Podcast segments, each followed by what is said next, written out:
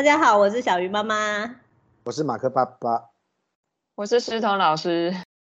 现在疫情了啊，所以大家都不能出国。向往出国会是什么原因？出国什么原因？我我老婆都会觉得出国就是一个放松，哪怕去一些奇怪的地方 都都没关系。只有你们家才会去奇怪的地方？不是，就是只要有个地方，有个饭店。然后呢，有个东西吃，然后不是坐在自己家里面，都觉得那就是另外一个样子。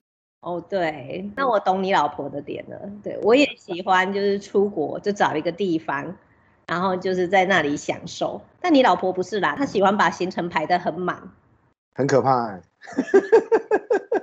但很多人出国是想要 shopping 的，对，买东西啊，或者是吃甜点。那最多人会说去看风景。看一些当地的建筑，嗯，建筑啊，或者是十大名景啊之类的，尤其是台湾人超喜欢去日本，还很喜欢去欧洲啊，哎，这些你都去过？对，但日本比较长啊，因为后来廉价的机票，其实去日本玩五天可能比去垦丁玩五天便宜，所以后来大家都跑去日本玩，尤其是大家觉得日本很漂亮，日本很美，对，每个回来都觉得日本是漂亮。台湾不够漂亮，你来聊聊啊！你去过欧洲，欧洲的那个美跟日本的美不一样哎。然后你也去过北欧，北欧的美也是不一样哎。不同。我也去过美国啊。美国有美吗？实话说嘛，我第一个出国的国家就是美国，我就去了西雅图，我觉得很漂亮。后来我又陆续的去了英国、法国、丹麦、瑞典，一点点踏入了芬兰。然后又去了日本、新加坡这些国家，其实我后来就发现美国真的不漂亮，对，一点都不漂亮。那我们不要来聊不漂亮的，这样子会很粉碎耶，因为还是很多人想要去美国啊，你让人家自己去看一下那个美。对啊，对啊，对啊。欧洲的美啦，没有人会说它不美的。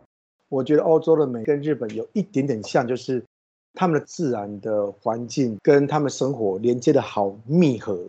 我会用密合这个字来形容，譬如我在北欧的亲戚，他们家的院子后面就是一片森林，所以你会觉得他们都住在森林旁边，然后他们的城市旁边也是森林，所以你觉得自然在他们城市里面是很易见的，但是在台湾或者是一些很大的一个都市，其实自然是几乎快不见了，啊自然的空间是少的。我觉得最漂亮的都市其实是南法的普罗旺斯。普罗旺斯是南部的一个城市，但是它的城市自然跟建筑的关系其实很漂亮，所以去完以后你都觉得难怪很多欧洲的电影，南法或南意都是一个他们很向往的地方。哦，原来连他们的都市都跟自然有很密切的关系，这是我看到欧洲跟美国不太一样的。美国就真的是都是建筑，其实跟台湾差不多啊，都是建筑。美国，你说它不漂亮，应该它就是因为它太新了。对对，非常非常的新。它当然去仿了欧洲一些建筑，但是你会感受到它的美，跟你看到欧洲这种几百年的古城，跟日本京都这种地方比起来，它的美是不太一样的。比较完以后，你就发现美国不漂亮。可是以我第一次出去的国家，美国是很漂亮的哦。北欧的经验应该不大一样吧？有两个我很印象深刻的，一个是他们的 LV 店超级超级小。知道亚洲人嘛，到了一个地方都要先找名牌店嘛，哈，因为名牌在欧洲有折扣。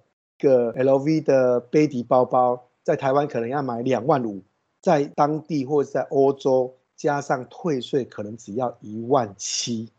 你知道中间差了七千块，在我们这种凡夫俗子的 旅行生活里面，找名牌或者是帮别人找名牌都必然性的。以往我们都去意大利跟法国，这种名牌太多了，因为亚洲观光客很多。可是到了北欧，我还印象很深刻，我们去丹麦去逛街，我们还真的逛不到两三家名牌店，没有哎，只有看到一家 LV 店外面的灯箱竟然是坏掉的。在台湾，只有在杂货店才会有这种事情发生。原来名牌在北欧是一个跟杂货店一样破败的地方。第二个印象很深刻是在北欧，他们有一种脚踏车，哈，是前面有个很大的车斗，然后人在后面骑车，我们台湾一般是人在前面骑车，我们后面有个很大的车斗，他们刚好相反。那那个车斗大到可以坐两个人在里面，好，很大哦。那也有人会把前面的车头改成是一个沙发，就坐在沙发前面。印象很深刻是，我们刚下了火车站，在哥本哈根，我们要去找到住宿的地方。但是找之前，我们家东东就大便了，忘了带一些尿布之外的东西，因为就红屁屁嘛，因为坐火车红屁屁了。你就想说惨了惨了惨了，他红屁屁了，在换尿布之前应该要买个那个屁屁膏啊或乳液帮他擦一擦的。到了北欧，所以脸呢很快就烤成苹果脸了，就两个红红的，事实上是冻伤了。所以你就想要找到一间药局，突然我迎面而来有两个女孩子，一个坐在前面那个车厢里面，然后后面的骑脚载她，他们就很愉快的在笑着，然后我们就跟他问路，问完路以后，他们两个又骑着脚踏车，这样一路笑着离开，你知道吗？我就在那个路上走路大概两三百公尺。我就遇到好多人是骑着这样脚踏车，他们的车厢里面放着东西，除了人跟食物以外，很多人都会去买一束花。这其实在台湾已经很少见了。北欧的都市其实他们附近的植栽都种得很好，都很漂亮，可他们都还会去买花。他们生活里面很美，这个事情是在台湾应该很难，现在已经很难。台湾现在最流行的是永生花，就最好买一束花回去，完全不要凋谢。有一次去台北参展。啊！办完展以后，走路要回到住宿的饭店，我就看见一间花店，那我就停住在那边看了很久。我觉得一个城市需要一间花店，一间花店会让城市感觉活在这一边的。你好像每天都应该跟自然接触，甚至你应该买一个美的东西回家。真的，现在要走出去要去买一束花，真的很少，除非啦，就有人毕业。哎，从人生毕业或者是从学校毕业都是。哎，对呢，我们的花都用来毕业哈。像我们家，就是我们社区，其实每一家每一户前面都有一个庭院，每一家其实它都有不同的美感。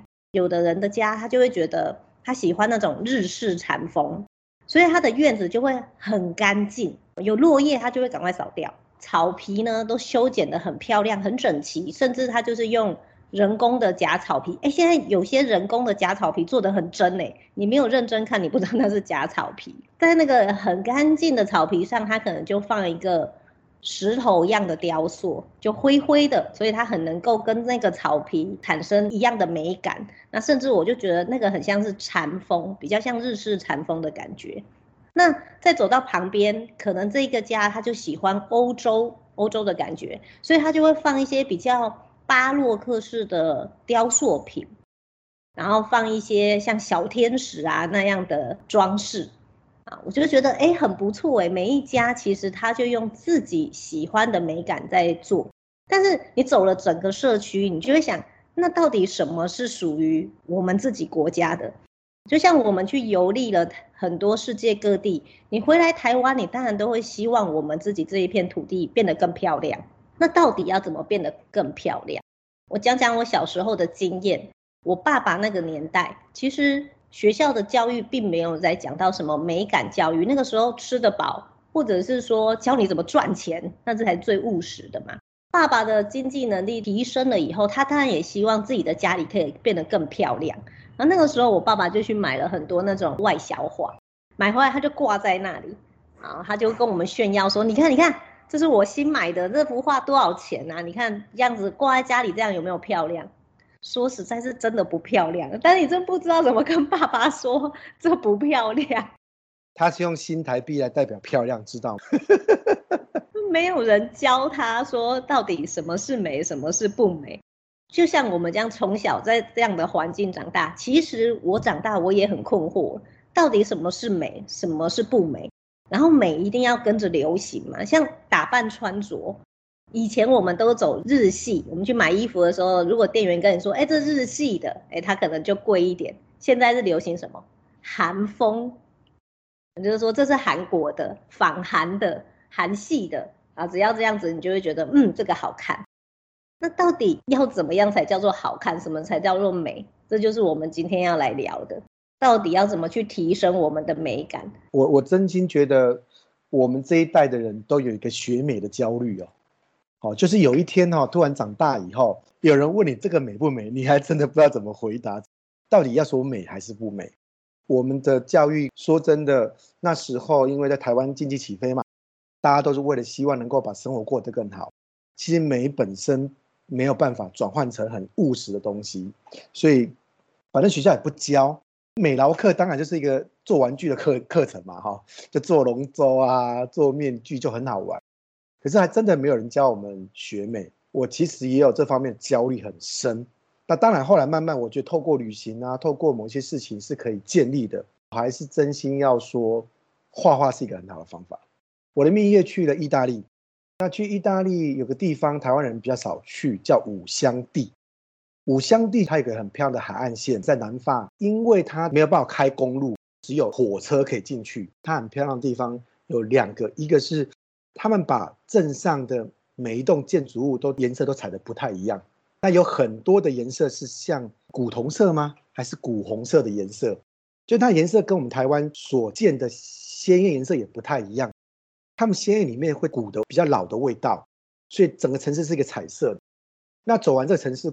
我们会走那个岸边呢，可以欣赏整个海洋。那他们说这是整个意大利最漂亮的一个海岸线，有一个很蓝的海，然后一个很高耸的山壁。我们在那边走一段路，很多欧洲人都觉得它很漂亮。我跟我们太太发现，台湾的苏花公路如果能够用走的话，绝对不会逊色于这个五香地。台湾的有很多环境是很漂亮，我们得要到国外去被别人洗礼过才知道。原来我们也拥有某一些漂亮的东西，真的很多事情就是你去了很多地方，然后蓦然回首，发现那个最美的其实就是你每天看得到的风景。你说老婆吗？也是也是啊。这一次叫他听，是告白。像我有去过师彤老师家，我觉得他家啊就比较。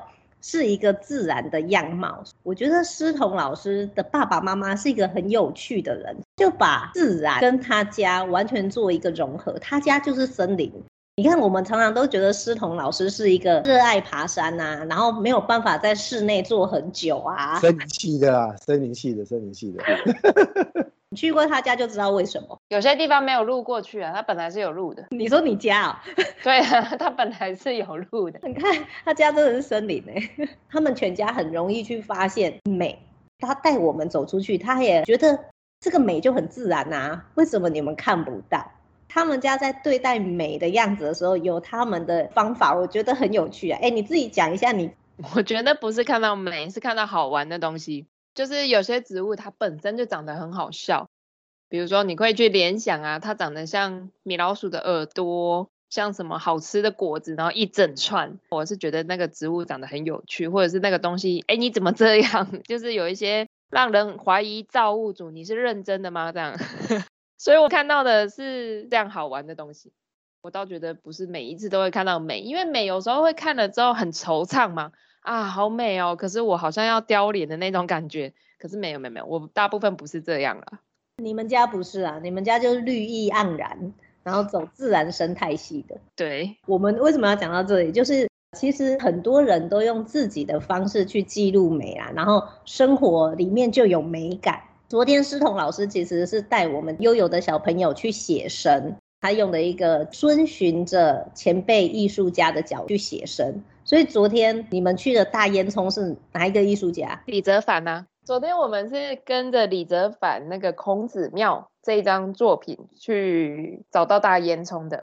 其实他有一个故事，他明明画的题目是孔子庙，但是我们跑去画大烟囱，原因就是我们在李泽藩美术馆看到这幅画的时候，因为他画的是新竹城，所以我们可以认出来他有孔子庙、东门城。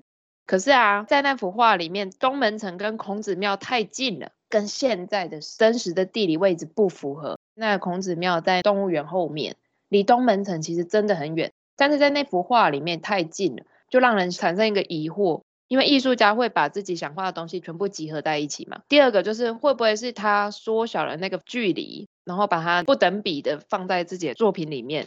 艺术作品有这个特性，它不是那种科学绘图。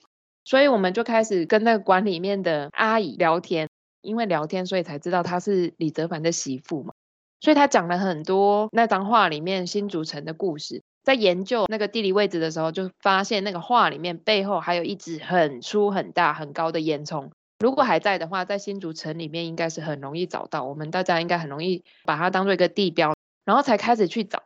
原来那个大烟囱在健美路上面。那健美路那一带呢，就是空军眷村。我们所知道的就是国民军政府来的时候，空军的基地啊，然后后来的军眷村这样。不知道他那里竟然是日治时代日本海军哦，海军的染料厂。那就一路找找找下去之后，就找到这个大烟囱下的家，然后发现那里面有交大的科技艺术所，他们去进驻啊，然后去做一个文创的生活空间，在那里展览。我昨天就是去那里写生，所以从李泽藩的画作延伸这一串，经历了一个跨越时空的历史旅行。所以昨天呢、啊，老师有点啰嗦，我就去那里画完大烟囱之后，其实我一直在跟妈妈聊历史。就是这些家长们 被我强迫听这些历史，因为太久远了，小朋友他们能理解的世界实在是不够多。但是很多妈妈是嫁过来新竹，他们就住在附近，还有一对还是原生地就在那个 大烟囱附近的那个妈妈，她从小就在那里长大，小朋友也住在那里。她说她完全没有发现这里有一根这么高这么大的大烟囱，我觉得是蛮有趣的啦。就是从画作写生开始，然后重新。认识自己住的地方，所以我昨天是带他们去体验了空间，还在努力要带他们穿越时空。哇，好厉害哦，还可以穿越时空。但你看，我们其实就在讲国外不管怎么美，其实我们回到台湾，我们就是想要找到属于我们的美感，甚至呢，我们想要帮助下一代去建立他们的美感。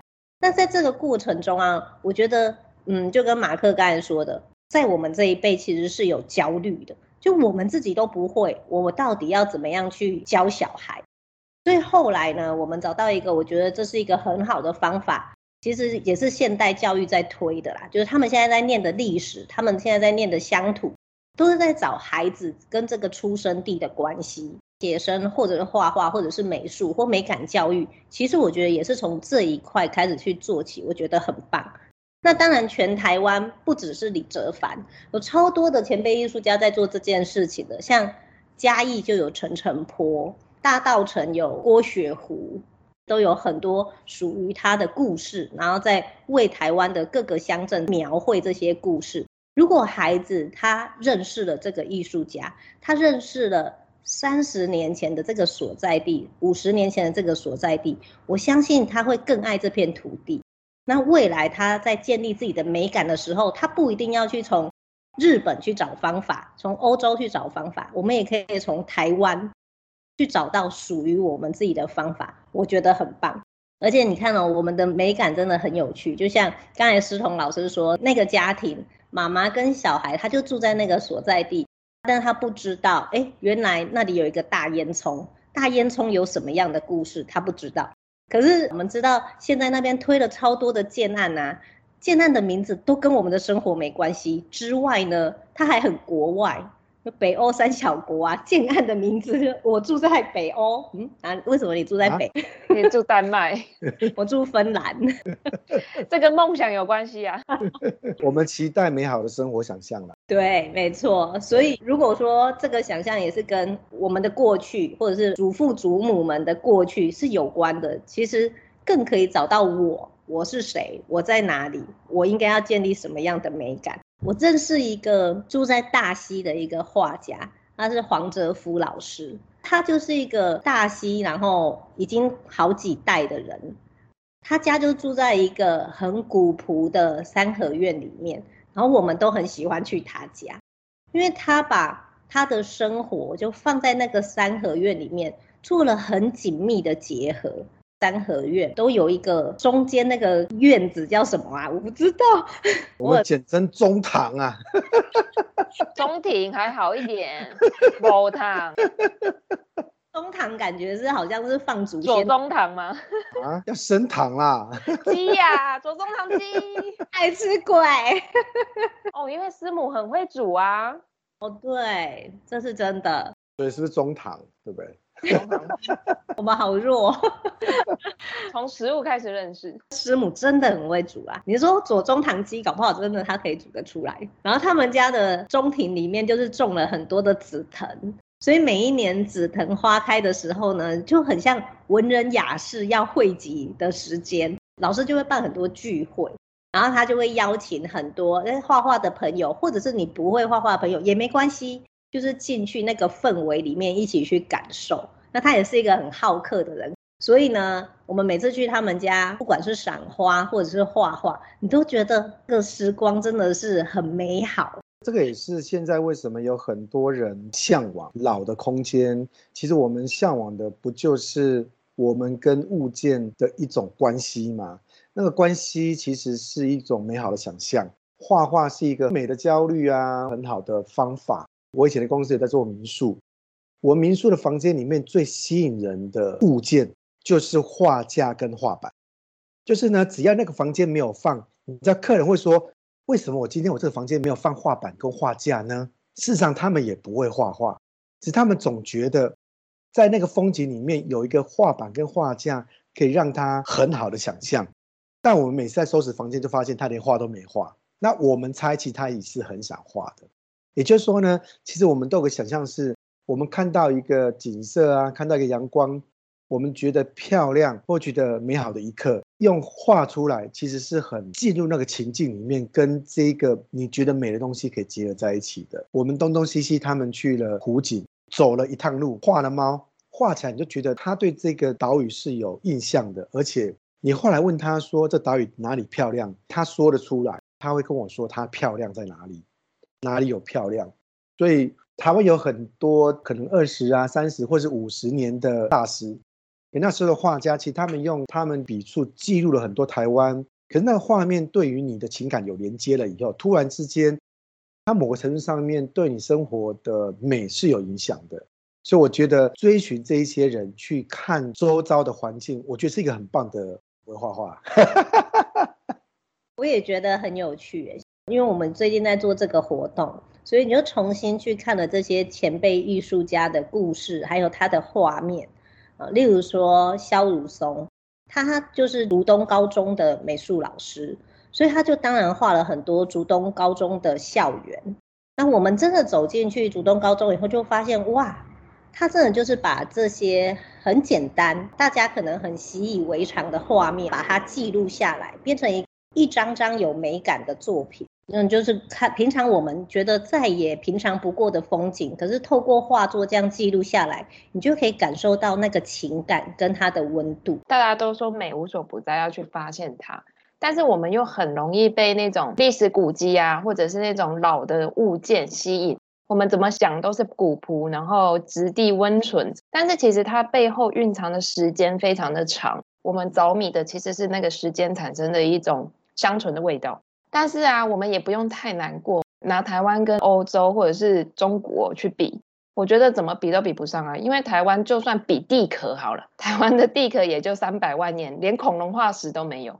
所以，我们就是现在在最好的时代。有啦，我们就乌龟乌龟化石啊，乌龟跟蜥蜴都还有，都还活着嘛，哈。还有梅花鹿。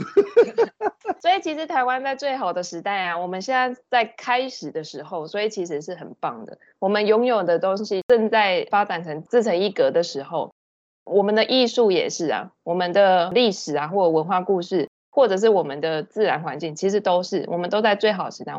我们其实不需要去考虑我们所创作的任何一个东西未来在历史上的位置，因为这个东西绝对不是我们现在人可以去控制的，这些东西都是以后的人去处理。但是我们可以很坚定的呃努力继续画下去，然后保持这个热情。现在画的东西可能会变成未来时空旅人的一种心灵的慰藉。我们在探索历史或者年代久远的房子啊、老屋这些的时候，其实你感觉得到它的美，但是同时你也感觉得到那个惆怅，就是因为时间让你觉得自己渺小，所以那个惆怅。所以我们回到艺术作品上，我们才可以去缓解这个不舒服，所以才可以得到安慰。那我们现在能做的就是继续做我们该做的事情，画我们想画的东西，作品未来会自己帮我们说话。真的，之前跟台艺的老师聊天，然后老师就跟我说，哎，他最近在做一个专题的探讨，他很好奇我们的校友现在到底在做什么。他之前大学的时候去念了艺术大学，那现在到底有多少比例还是在做艺术家或者在做艺术教学？老师他们现在就在做这样的统计，统计下来数字是不好看，不会大部分人都还在做艺术家嘛？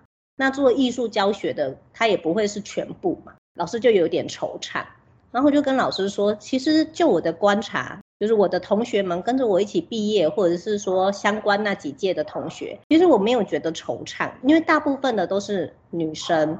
她现在都嫁做人妻，就在家带小孩。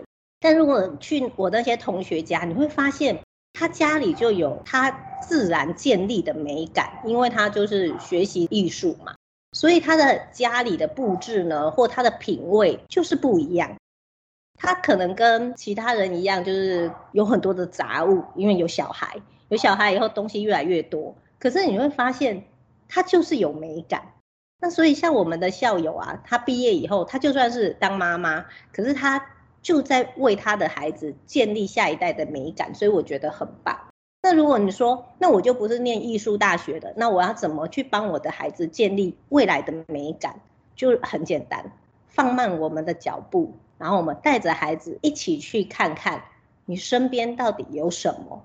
自然有它的美，历史有它的美，建筑也有它的美，我们的美。不一定要跟别人一样，那就大家一起试看看。我相信未来的台湾，它一定会有自己的美感，那美感一定是不一样的。